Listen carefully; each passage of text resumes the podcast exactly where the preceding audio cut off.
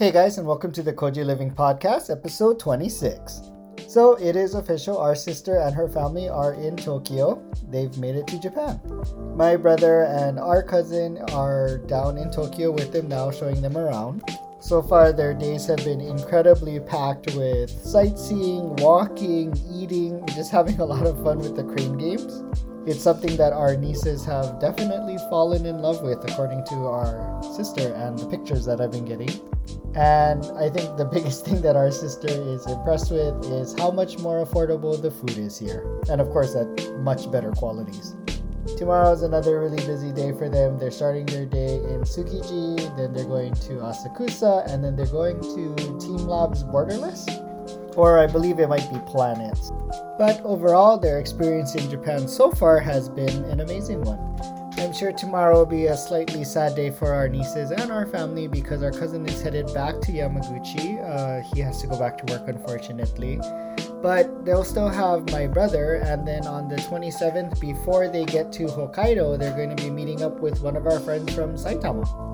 They formed a really good bond with her when she visited Hilo, so I'm sure they're going to be really happy to see her as well.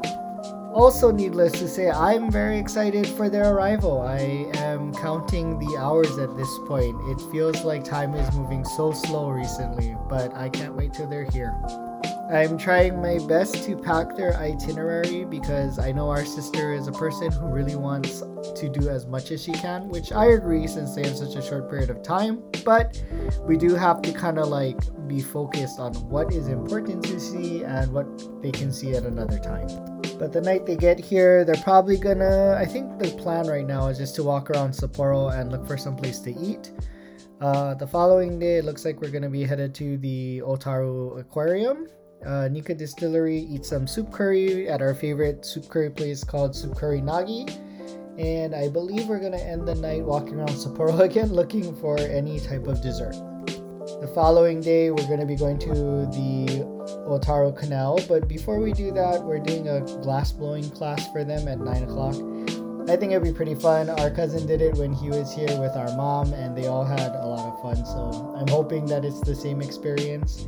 Not sure how my younger niece will handle it, but I think she'll just be impressed with you know being able to do something like that. And then we're gonna be walking around the Sakai Machi Dori just to see what Otaru has, and of course shopping because that's one of our sister's favorite pastimes. On the 30th, we are attempting to find a place to ski. None of us have skied before. We've done snowboarding, but skiing is gonna be a first here. Uh, I've been striking out with getting an instructor. Uh, most of the places have laughed at me because apparently asking to get an instructor for six people is nearly impossible.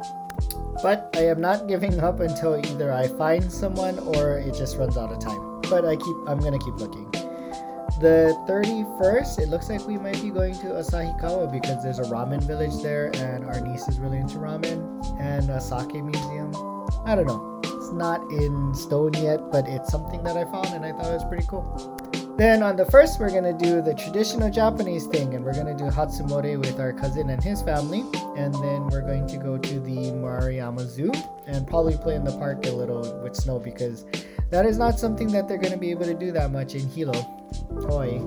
Then, unfortunately and sadly, on the second, they're gonna be catching a plane to head back to Hawaii, which I'm definitely not happy about. But you know, this was the kind of what we say feeler trip that they needed to get their feet wet with Japan, just to realize that it is much bigger than anticipated and they're gonna need to do multiple trips here, which I hope is planted in our sister's mind so that she wants to come back more.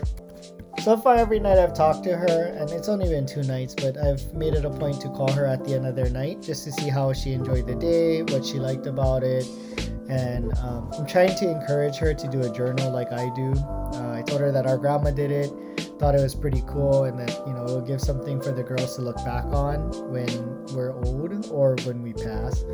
And I told her it kind of becomes a, a keepsake, you know. So I told her she should try. So we'll see if she does that, but she's so tired at the end of the day. I don't know if she has it in her to like sit there and kind of journal things. Well, I know it's not possible for a lot of people, honestly, to travel internationally, I think it's really, really cool and important if you are able to to come to places like Japan because there is so much culture and traditions that you may have been exposed to where you live, but really they're diluted versions of what the actual are.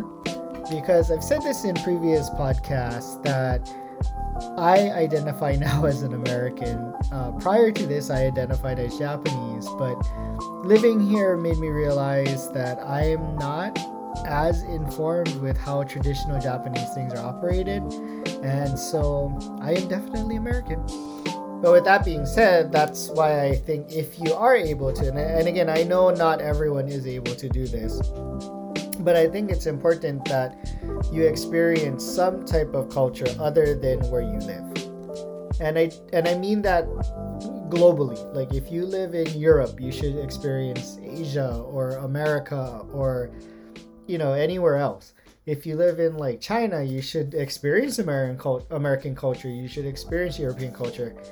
I think it's just important because it helps us better understand people and maybe it might help us break down some of those cultural walls that are built.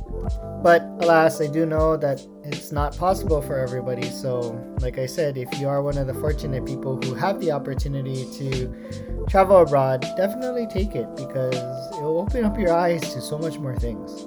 On the home front, uh, it is snowing very heavy right now.